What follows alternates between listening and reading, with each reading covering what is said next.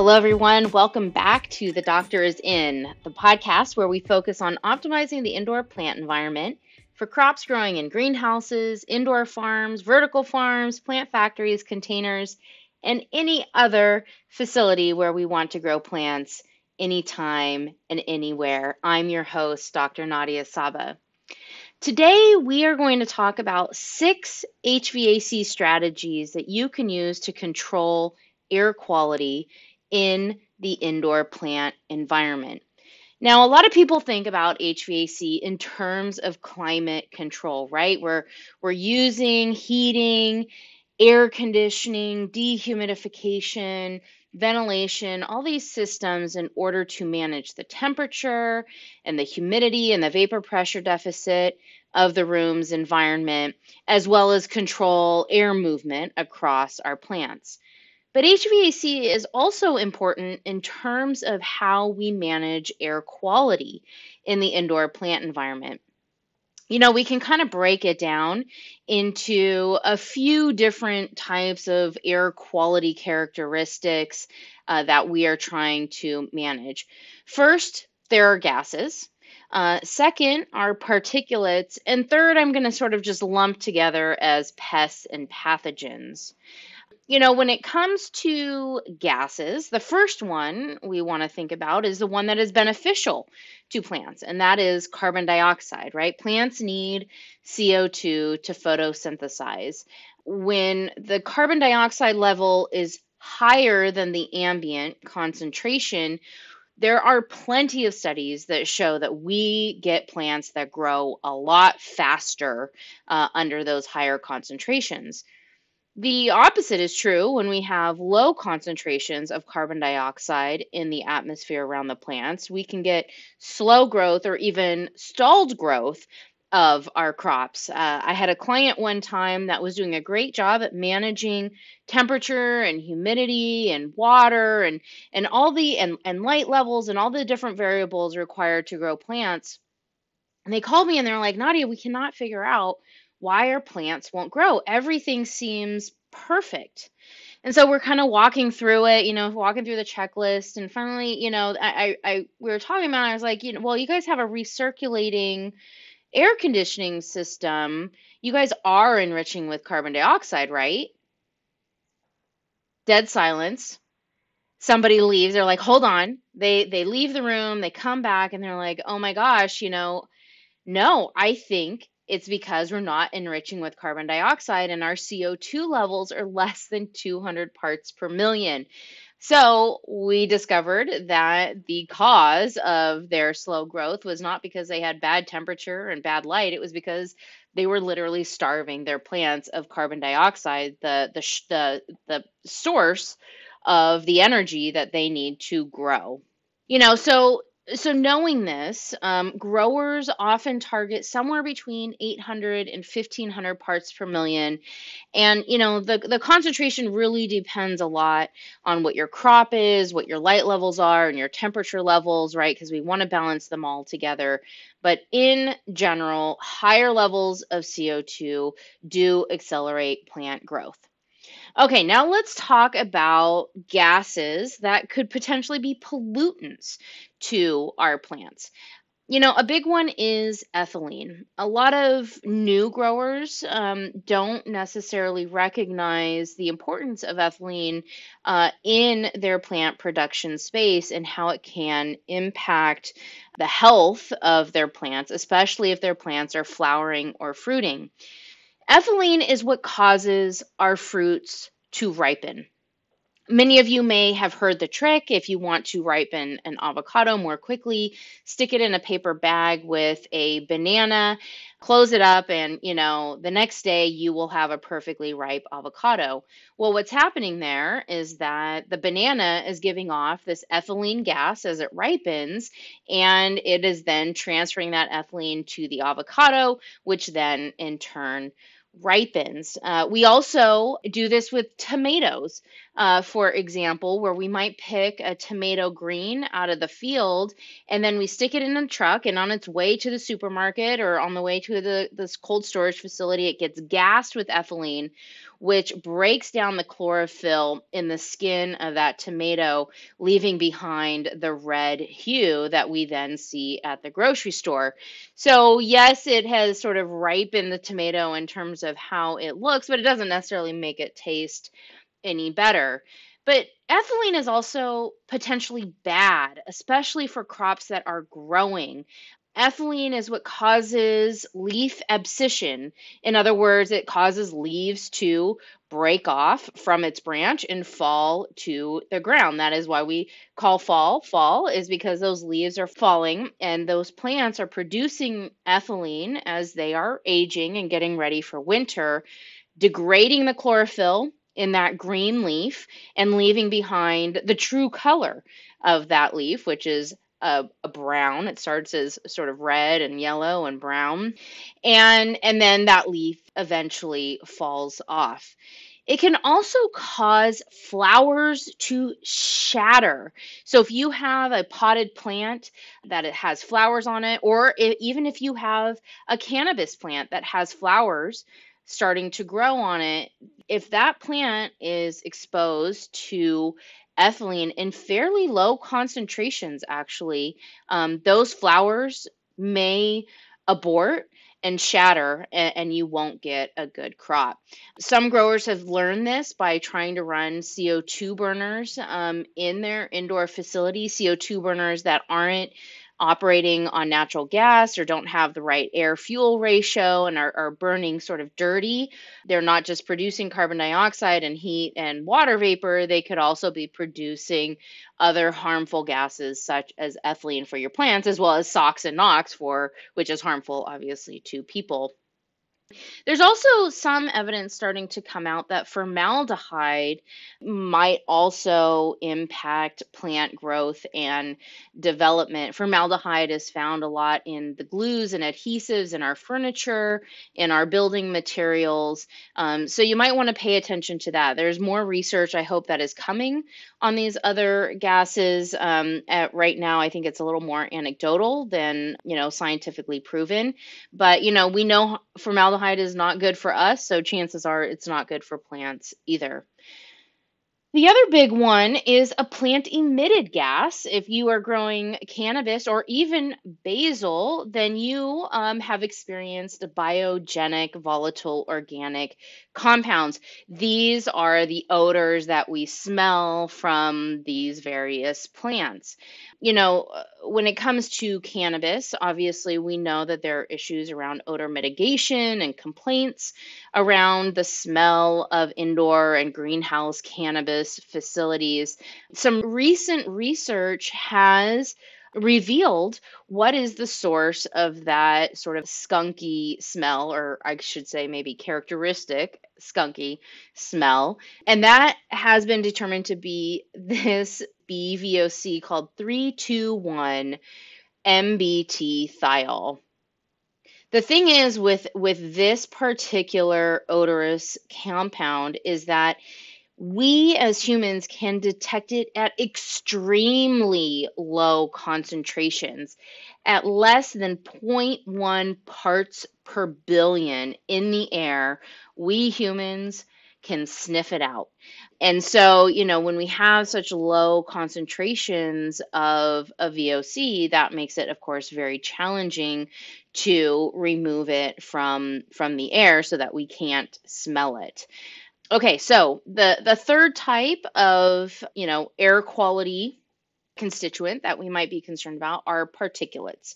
Uh, these particulates could be pollen, right? Cannabis growers are especially concerned about cross pollination from maybe nearby fields or breeding programs that you know are using uh, male plants or producing male plants. That, that some of that pollen from the nearby male plants might you know contaminate their female cannabis plants in their facility. Uh, there has been concern about cross pollination with hemp fields, though I think some research is starting to show that the hemp flower is not crossbreeding with the, the cannabis or marijuana flower. The other thing, you know, is is dust. Uh, I, I I don't think a lot of people think about the dust that is around us. You know, if you are in an urban environment, you know, you might be close to roads, you might be close to railroad tracks, you might be close to other activities that are kicking up dust and dirt and other types of debris that could come in and contaminate your facility.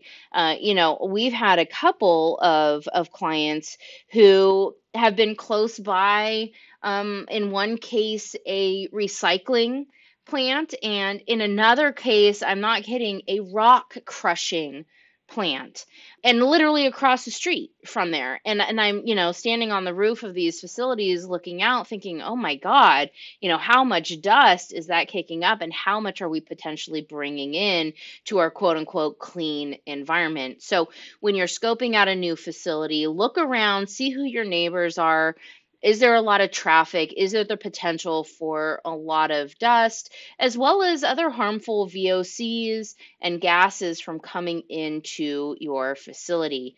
You know, and, and I'm based in California, and one of the big concerns that we have here, of course, is smoke and ash from all the fires that we have been dealing with recently. And of course, we would like to keep those out and not contaminate our plants as well you know, we have insect pests. Of course, we want to try to keep insects out of our facilities. You know, aphids, thrips, whiteflies, there's a long list of insects that we uh, want to keep out and that we can keep out with our HVAC systems with good HVAC design. And the last one is plant pathogens. You know, when it comes to HVAC, we're really concerned about airborne pathogens, right? Not waterborne pathogens. You know, the waterborne pathogens tend to be bacterias, you know, such as E. coli or Legionella. There are, of course, um, some pretty common molds that are waterborne in hydroponic systems like Pythium, right? But that's not what we are concerned about here with HVAC. With HVAC, we're concerned about the air. And the two big ones, uh, the two big molds are powdery mildew and botrytis. And we want to try to keep those mold spores out of our grow room and then remove them if they are detected. You know, I also just want to make a comment about viruses you know the there's a lot of concern right now in the industry especially the cannabis industry about the hop latent viroid. It's not a virus it's actually a viroid which means that the you know it replicates through rna and it doesn't have a protein coating. It's very very small. It's very hard to remove once it's detected. But here's the thing about plant viruses. Plant viruses are only transmitted through touch. They are not transmitted through the air.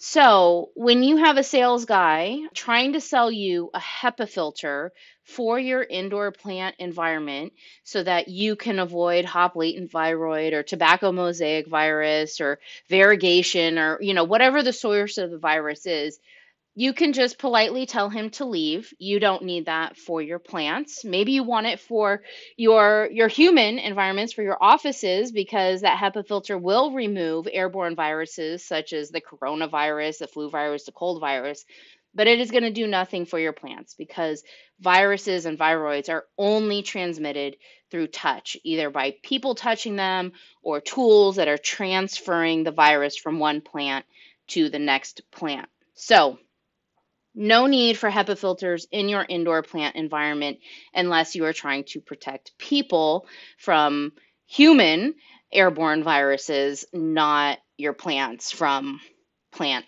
viruses. Okay, so those are the sources of potential air contamination, right? The constituents that we are concerned about. So let's talk about the six strategies that we can use with HVAC systems to control air quality in the indoor plant environment. Number one, ventilation. So, thinking back to carbon dioxide and that facility that had recirculating air and no CO2 enrichment. If they were ventilating, if they were bringing outside air into their facility, they could at least maintain ambient CO2 levels and not starve their plants. Sure, 350, 450 parts per million of CO2 is not going to have accelerated plant growth, but at least the plants wouldn't starve. Also, you know, when it comes to people, we also want low carbon dioxide concentrations. Many studies are coming out showing that even just slightly elevated levels of CO2 affects our ability to think and makes us tired, right? At really high levels of CO2. So if you have your whole crew in the farm, in the facility, and they're all harvesting or they're all pruning, and you notice that maybe, you know, they're they're lagging a little bit, it might not be because they're tired of the work itself, but because the CO2 levels are being maintained for plants at 1500 parts per million as opposed to people at less than 1000 parts per million. So this is where ventilation can actually come in handy is that you could stop your CO2 enrichment during those few hour periods where you have a lot of people in the room who are generating CO2 anyway and breathing on the plants. So now you can ventilate, bring that CO2 concentration down and give your people, you know, a lot of a lot more oxygen to do the work, the physical activity that we're asking them to do. And then when they all leave, you can turn the ventilation off and start enriching again with CO2. Also, you know, if you are enriching with CO2, you are probably required to have an emergency purge exhaust system installed at your facility. And this is essentially ventilation. We're bringing outside air in and replacing in order to replace the inside air that has, you know, excessively high CO2 levels. So, so ventilation can help your plants, it can help your people, and it can be used for purge. The other thing is that you know, what if you do have infected air? What if you do have a pathogen or a pest in your facility? By ventilating, you can actually help to dilute that infected air so that, you know, the, the overall concentration of that bad constituent becomes less because you're bringing in clean air in. So, you know, I know a lot of people are concerned about bringing contaminated outside air in and I talked about having neighbors that that might be producing, you know, a lot of dust or fires that are producing a lot of smoke and ash. But in general, you know, ventilation can be very clean, especially if we have particle filters, good particle filters. So that is number 2. The number 2 strategy is to use good particle filters that can both remove insects and mold spores. So, insect screens bird screens. It all starts right there, right? We we have bird screens and have a really thick mesh size because we don't want birds coming in and pecking at our grapes or pecking at whatever it is, our strawberries in our indoor facilities. Then we have the next level, which is insect screens, right? And insect screens come in all different mesh sizes, and a lot of us are trying to keep, say, thrips out or even just aphids out and you know keep them from entering through the airstream. And then we have mold spores. And in order to remove mold spores, what we need is a filter that has a MERV 11 rating or better. At MERV 11, we are able to remove mold spores that are the size of powdery mildew and botrytis. So what I like to do as, a, as an HVAC designer is have two filters in series if possible. A, a lower efficiency MERV 8 filter that takes out larger particles and then a MERV 11 or higher filter after that that is then used to remove the smaller particles so that they're in series and you can maintain the longevity of the MERV 13 filter as long as possible because it is more expensive than the lower efficiency MERV 8 filter. I already talked about the use of HEPA filters. I do believe that they are overkill for indoor plant environments. If we're trying to eliminate plant viruses, you don't need HEPA filters.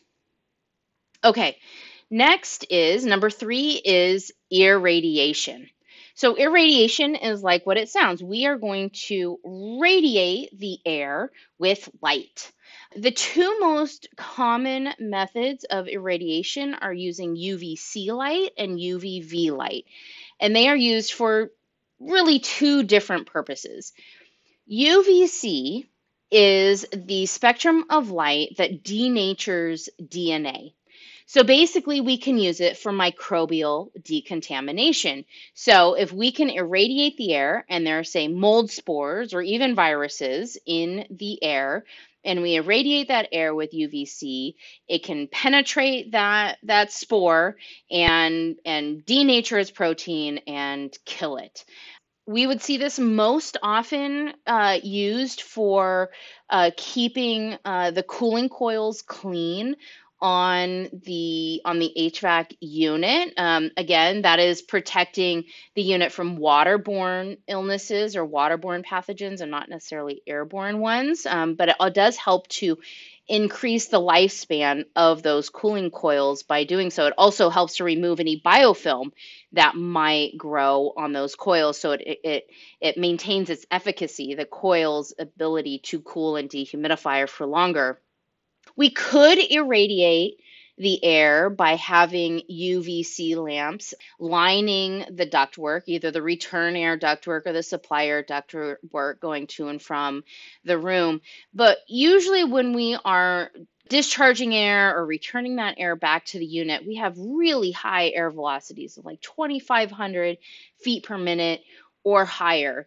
And so that means that, that those mold spores are passing through that duct at, a, at an incredible velocity. And in order to effectively irradiate those mold spores, you need a certain amount of contact time between the mold spore, say, and the radiation that's hitting it.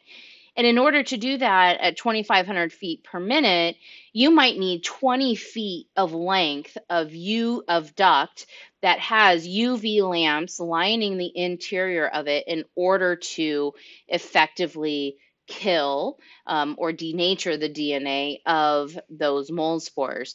That can be very expensive, not just in terms of first cost of buying those UVC lamps and then replacing those UVC lamps, but also there is energy that is required, right, to operate uh, those UV lamps. So, you know, probably not um, the most cost effective method, especially when particle filters will remove the same pathogens that we are trying to kill with UVC, but it can offer you a second level of protection. The other type of UV radiation we might find in an indoor plant environment that could be effective is UVV. And this acts through ozone oxidation. So we could we could kill um, microbial pathogens um, through UVV. But what we tend to use it more for is killing odors. Um, through that ozonation, through that ozone oxidation, we are actually able to break apart those volatile organic compounds and render them odorless. Um, however, because it produces ozone, I would only ever recommend UVV on the exhaust airstream from the room. I would never use it in the room, pointed towards the plants, or anywhere where that ozone could leak into the room. So, so I like to put it on the exhaust, especially if I'm using it for odor control, right? I mean, and and we have exhaust leaving the building or leaving the room that just seems like the most logical place to put it anyway, because we want to kill the odors that might be leaving, not that is necessarily within the room. Um, you know, there are plenty of challenges with UV. One is that you need line of sight, right, in order to kill those mold spores or break up those those VOCs, right? And when you have radiation, the the light has to see the thing that it's going to affect.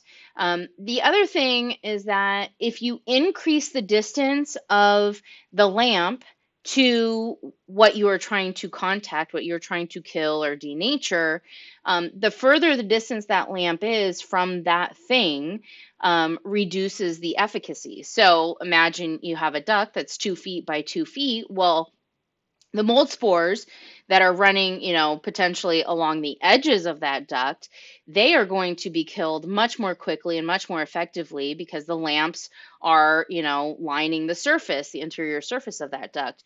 But any mold spores that might be traveling right down the center of that duct, you know, they're not going to be affected very well.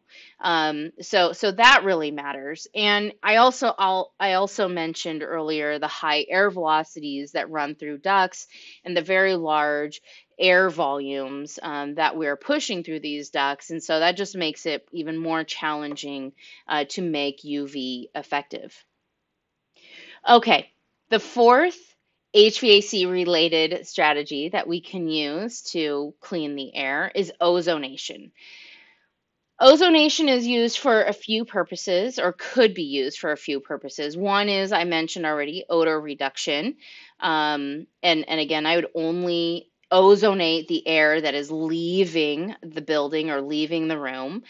We also see ozonation being used for room sanitation, especially between harvests. So, you know, when there's that two day takedown period uh, or turn down period, uh, you can ozonate that room uh, in between those harvest periods to sanitize everything, all the surfaces that are in that room.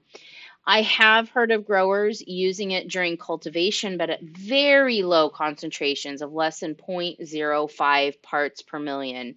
And, and those would be recommended by the Food and Drug Administration here in the US.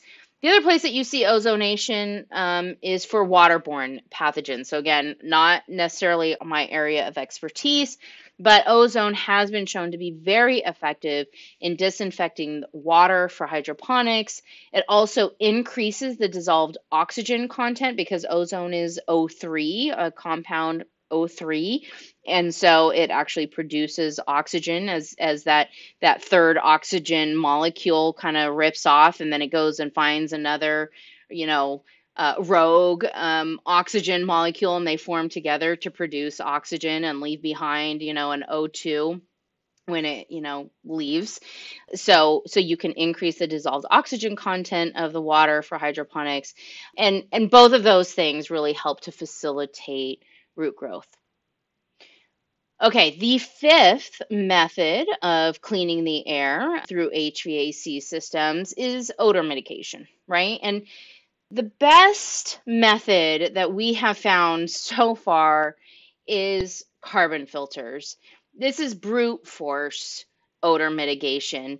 We can use this on recirculated air or exhaust air, but you know, I think everyone is familiar with this where we have these carbon filters, usually attached to a fan that recirculates air in the room or is on the exhaust stream leaving the room. And that air passes across the carbon filter, and those volatile organic compounds adhere to the, the, the, the carbon, and clean air leaves that carbon filter. So, it is very effective, but it is not targeted. So it's going to remove all volatile organic compounds, whether or not they smell.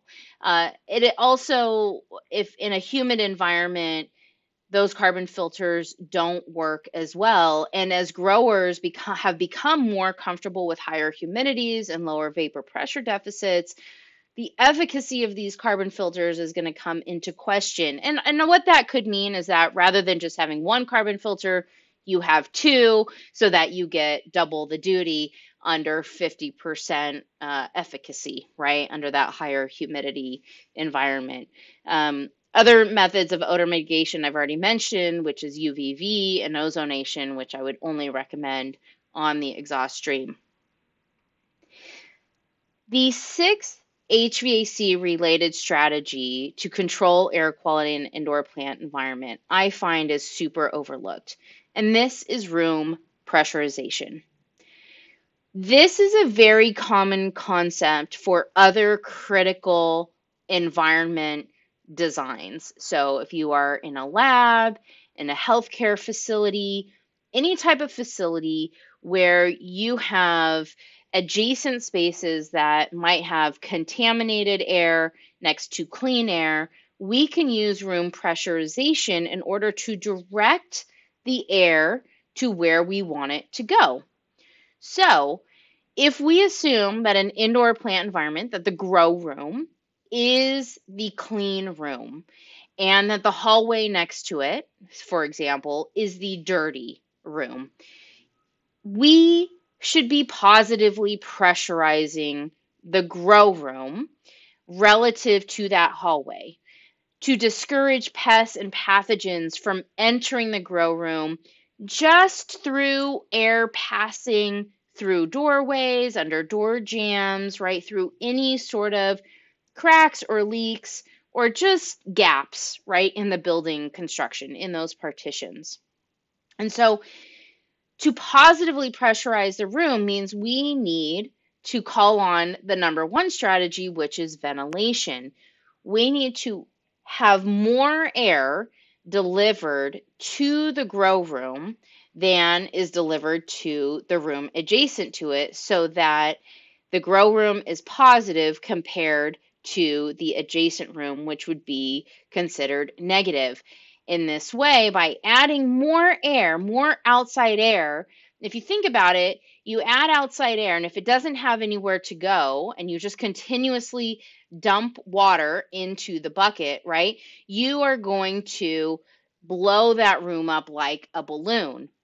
But if you have a door jamb, if you have, you know, a transfer grill that is specifically designed to allow air to push through to the other side, then we create a positive critical room environment for our grow room.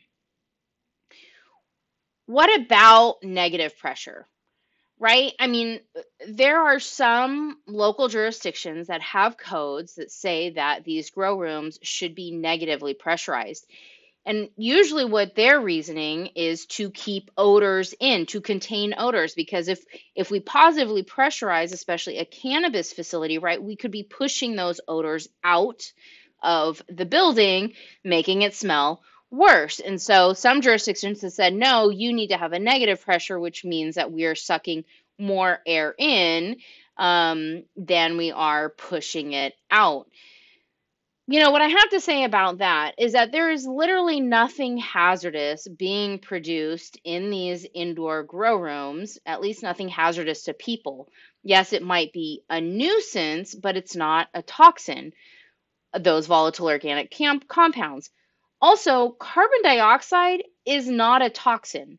So if somebody wanted to make claims, well, you're going to push all this CO2 out into the hallway or out of the building and increase the CO2 concentration into those adjacent rooms.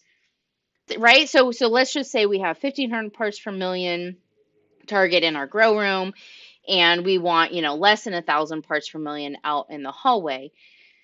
Okay, yes, carbon dioxide does affect our cognitive ability, but CO2 is not a toxin. In, in fact, ASHRAE just put out a position paper this year, earlier this year, that that you know confirmed CO2 is not a toxin. Thank the gods. I'm sure our plants are very happy to hear that.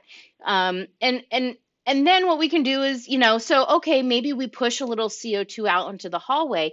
Have your engineers do a mass balance to figure out what would be the concentration of CO2 in those people environments relative to the plant environment? And does it exceed you know a thousand parts per million or some other limit that somebody wants to come up with that would then require just more ventilation for the hallways or for those people spaces um, to bring more ambient air in? So you know there is this cascading effect that we can take advantage of where the grow room can be positive keep out pests and pathogens. Yes, maybe push some odors out. Yes, maybe push some CO2 out. But are those really bad constituents that we need to control? And if they're if they are odor, we have lots of methodologies to control it. And with CO2, we also have lots of methodologies, and the most common one being ventilation. So, you know, at the those are the six strategies related to HVAC. But I can't really talk about air quality and, you know, and and the health of the plant without also talking about sanitation and people activities, right? Having employees that have good personal hygiene uh, is really important. We know that with a lot of early adopters in the cannabis industry, a lot of the growers who were working in these large 5,000 square foot farms and larger might have had home gardens, right? Either growing vegetables or growing cannabis. And they would come into these facilities and they wouldn't wear gloves, they wouldn't change their clothes or not wearing hair nets, hair nets, and they would transfer those pathogens from outside to inside. They might not even have a garden, honestly. They might have just walked under a tree with aphids um, and and brought the aphid into the facility.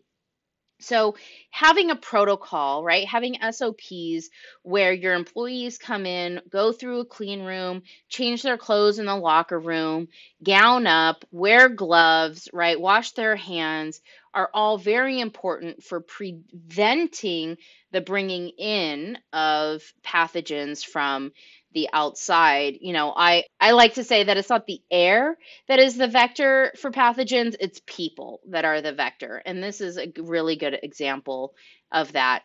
Um, you know gloves and gowns are effective but only if we don't reuse them over and over without washing them or replacing them right? If you make your employees wear gloves to work on the plants and then they move from one room to another room wearing the same gloves what was the point of having two different rooms to you know to contain potential pathogens? Now that employee might transfer a pathogen from one room to the other room on their gloves so they might as well have just not worn gloves in the first place. So you know having protocols in place around sanitation and gloves and clothing is also really important. And the third thing is be sure to sanitize your tools. Again, plant viruses are transferred by touch, and pruners and other tools that are used to, to harvest and maintain the crops, if those tools touch one plant that has HLV, it is going to transfer that HLV to the next plant and the next plant and the next plant.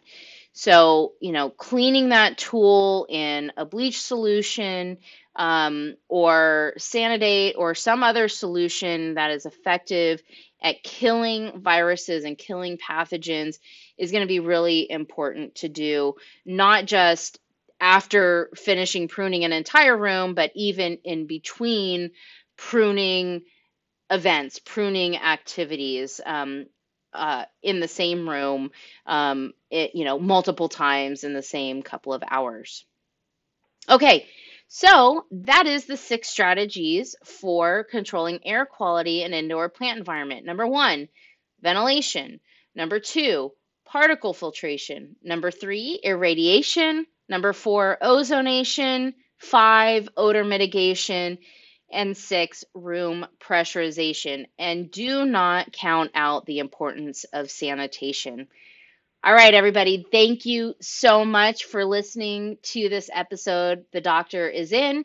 Please reach out to us, contact us on Instagram, LinkedIn, um, and we'd love to hear from you and even hear any topics you would like me to discuss on future podcast episodes. All right, have a great day, everybody.